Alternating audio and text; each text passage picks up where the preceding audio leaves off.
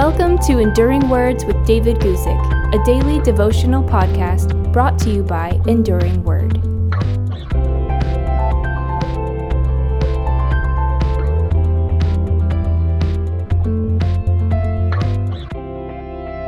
Today, let's talk about when God allows, or perhaps even directs, a season of obscurity. I'm going to speak to you from Acts chapter 9, verses 29 and 30, where we read. And he spoke boldly in the name of the Lord Jesus and disputed against the Hellenists, but they attempted to kill him. When the brethren found out, they brought him down to Caesarea and sent him out to Tarsus.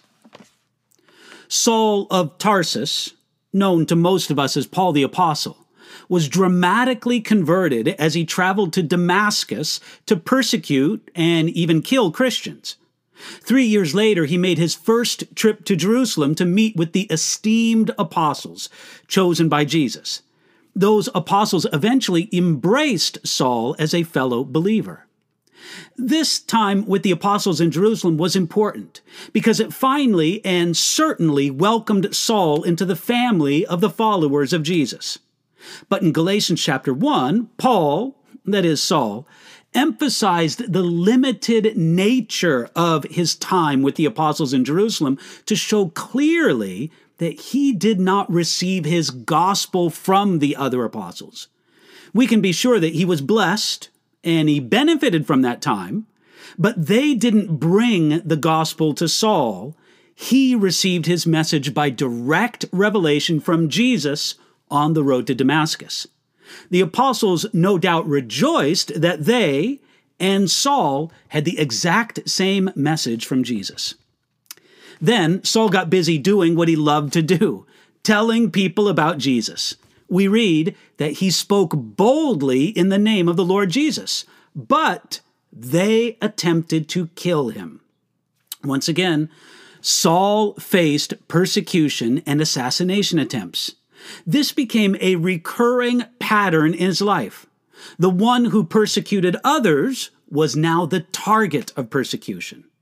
You could say that the story of Saul's conversion began with him leaving Judaism to persecute the followers of Jesus, and it ended with him leaving Jerusalem as a persecuted follower of Jesus.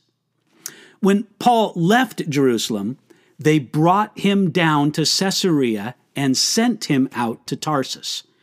For his own protection, the Christians in Jerusalem sent him out to Tarsus.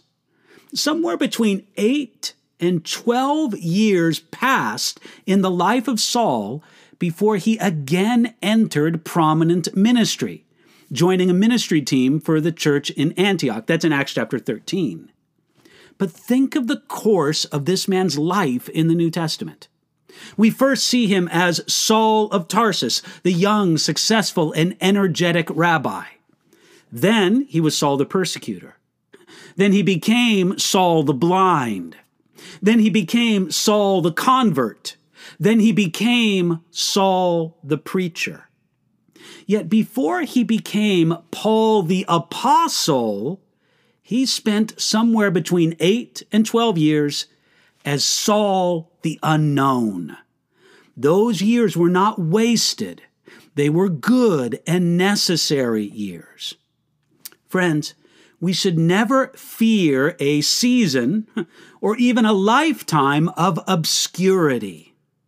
In a world where it seems everyone wants to be famous and to go viral, it's good to remind ourselves that there's something good and powerful in obscurity, and that life lived outside the spotlight can be a blessing in God's life and in the working out of His plan in your life. If God's perfect wisdom has set you in an obscure season, don't despise it. Just like with Saul of Tarsus, he knows why this is best and he also knows how long the season should last.